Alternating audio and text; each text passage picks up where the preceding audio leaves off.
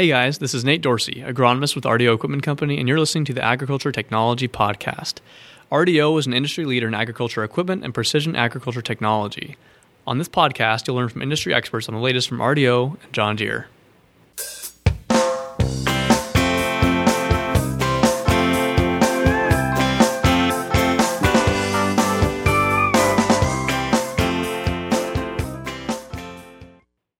Welcome back to another episode of RDO Equipment Company's Agriculture Technology Podcast. Thanks for joining us. I'm really excited to welcome our special guest today, Larry Herman. He works for RDO on the construction side and he is a product specialist. So, Larry, thanks for joining us today. I want to give you a chance to introduce yourself and, and what you do for RDO equipment. We'd really love to hear it. All right. Thank you very much, Nate. Uh, yeah, as you mentioned, I'm a product specialist, primarily with the telematics JD-Link on the uh, construction side of the house here at RDO. Been with RDO here uh, about coming on about five months, so relatively new to the RDO, but uh, definitely not the technology. And previously, I'd worked for some other heavy equipment uh, rental outfits, actually, but um, a big chunk of my past career with this, I spent about six years with one of the uh, the big cellular companies. We'll leave it at that here in the US and worked a lot with business to business applications and, and telematics and, and GPS based and remote options to be able to use over that. So GPS obviously becomes a big factor in there. Technology has always been a passion of mine since I was little. And so I've had my college background was in, in computers and then also in, in software. So coming pretty natural, but it's it's been a, a different, interesting change here to work directly with a heavy equipment in these types of machines and applications that we're able to do here with John Deere and RDO. Yeah, thanks, Larry. So, obviously, this is the Agriculture Technology Podcast. Uh, we primarily talk about things related to agriculture. But one of the reasons I really wanted to bring you on the show is because of your experience with working with technology, specifically with GPS. So, even though you're working on the construction side, a lot of the technology crosses over. And, and I've realized that as we've recorded a few episodes, that we haven't really done a podcast that covers the basics of GPS, which is pretty much the foundation of everything else that we do in agriculture. So let's start from the very beginning. What does GPS stand for? So GPS is a is a global positioning system. What the GPS actually stands for, and it's uh, basically a network of satellites in orbit that we're able to use to determine locations. Which has been around for, for quite a while. Obviously, started like most technology in, in the government, and now it's been opened up to consumers as well. So GPS is a pretty recent technology. Do you have any idea of when it was released to the public? Public use, um, I believe, is actually in the last, I'd say, probably 20 years. Governments use it since about the 60s, but been available here for, for a while now for public use as well. Okay, so I know you talked about some satellites being involved in GPS. So how does GPS specifically work? So you know, I think most people know that it needs that it uses satellites to be able to locate your position.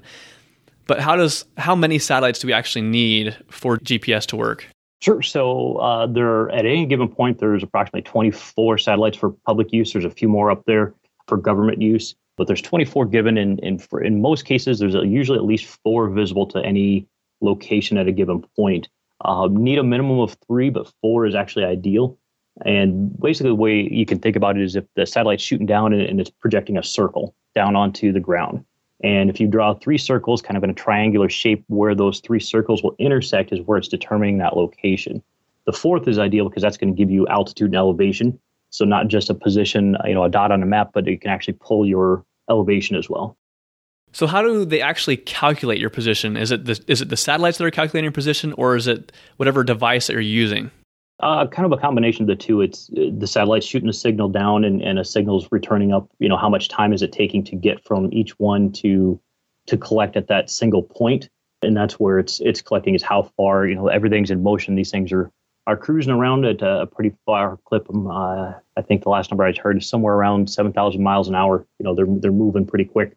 But that time doesn't take very long to get down to Earth, so they're able to calculate as those satellites are moving and, and as that device is moving, how long is that taking? And like I said, where that intersection of those three circles is coming into play to figure out where that location is. Great. So one of the things that's always confused me about GPS technology is the terminology. There's a lot. So that we have GPS, DGPS, GNSS, GLONASS. Can you kind of run through what each of those mean and what kind of accuracy that we expect to, to see with each of those different systems? Sure. So uh, basic GPS, which most people are going to be familiar with if that's what they're using in their in their vehicles or say on a smartphone. usually has an accuracy anywhere somewhere in that five to 20 meters, and it's using just usually typically those three satellites. Uh, the DGPS is a, a differential or, or, corrected. Sometimes you'll hear it as an AGPS, as an assisted GPS, where they're going to pull in another device, whether it's another satellite, um, in some cases, possibly even a, a base station that's actually on the ground to give that uh, device another reference point. You know, we'll use different things like the RTK base stations, or on construction side, there'll be base stations that are integrated with our TopCon systems to give that machine another reference point to to assist that GPS for proved accuracy um, down to a meter, or sometimes even less, uh, depending on that particular system. You mentioned GLONASS, the, the GNSS, that's the global navigation satellite systems, primarily used by, by the government's intelligence agencies and things like that. So uh, when I mentioned earlier, you know, there's usually 24 for consumers. Usually the, in those GLONASS, there's closer to about 30 satellites, so they've got a few more. So a few more eyes in the sky. So, do some of the equipment are they able to use both the GPS and some of the GLONASS system satellites? For consumer use, they'd be using just the traditional GPS ones. The GLONASS is usually, like I said, reserved for the government agencies. Great. So we mentioned a few a few minutes ago, kind of about different levels of correction. So when you when you say correction, what does that mean exactly? So it's you know as I mentioned the uh, GPS is going to give you a level of accuracy, like I said, depending on if it's an assisted or not, you know, down to a meter or down to, um, you know, possibly multiple meters, five, 20 meters or more. When we want that correction and having that base station, now we can get down into into inches. You know, so in, in a precision ag impl- you know, application for know, for your seeding, making sure you you know not having to overlap. Like I said, in construction, we're making sure for grade control that we're able to get that grade that dirt at that exact level that we want or exact angle so with that correction in that base station, we're able to get that fine tuning to get those machines to operate where we want them to operate. So on on the agriculture side, there are several different levels of correction that I'm not sure that you use on the construction side or not. Can you walk us through at least what those different levels of correction are that that that the equipment can use and kind of the accuracy that's expected in, in each of those? Right. So they're usually called a, by an SF rating, a single fre- or a, a, frequency rating, a single frequency.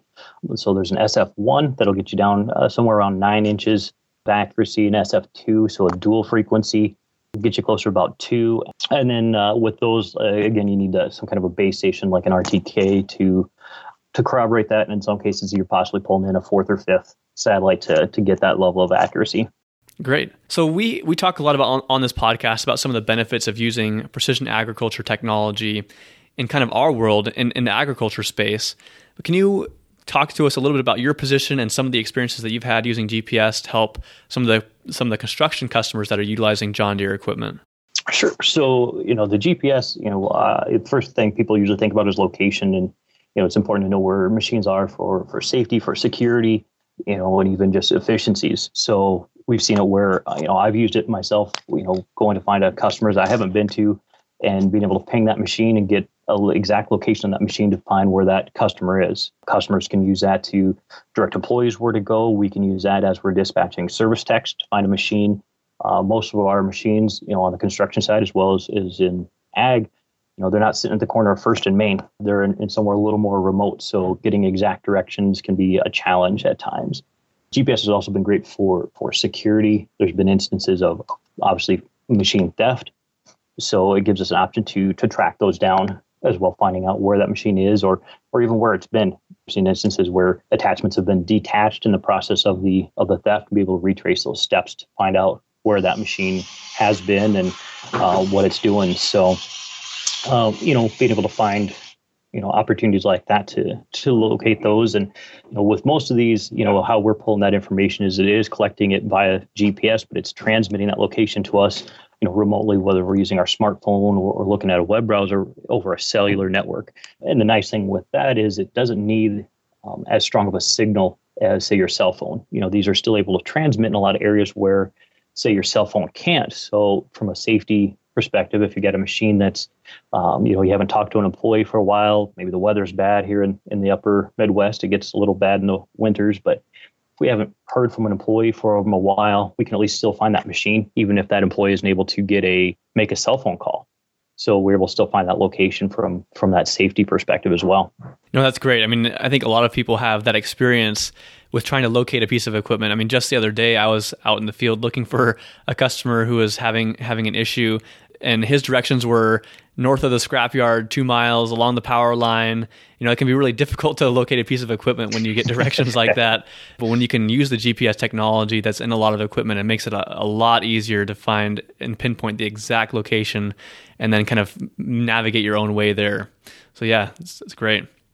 So, uh, what are the basics of equipment that we need on John Deere? And and this can be from what you know on the construction side for customers to utilize some of the GPS technology. And if you're familiar with the ag side, more than welcome to share that.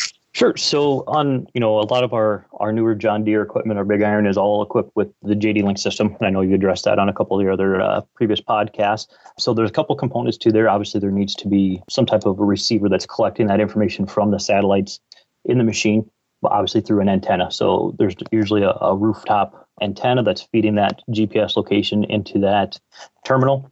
And at that point, then we also need to get that information back out of there. So as I mentioned, most machines are going to transmit that information over a cellular network. So there needs to be a, a cellular terminal and cellular antenna to transmit that out.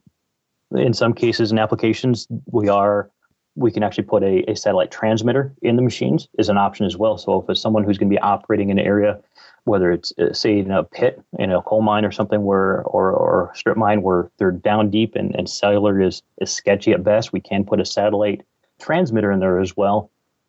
So then that information can actually be shot back up into space and back down.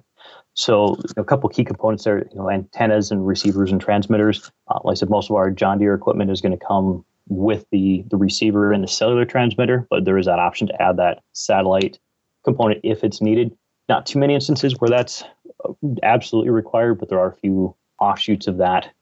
But then obviously you need a, a place for that information to go. So um, our JD Link side can see all that information um, in our operations center where you can see where that machine actually is. So whether it's on a smartphone or a or a web browser, we can find that information. Great.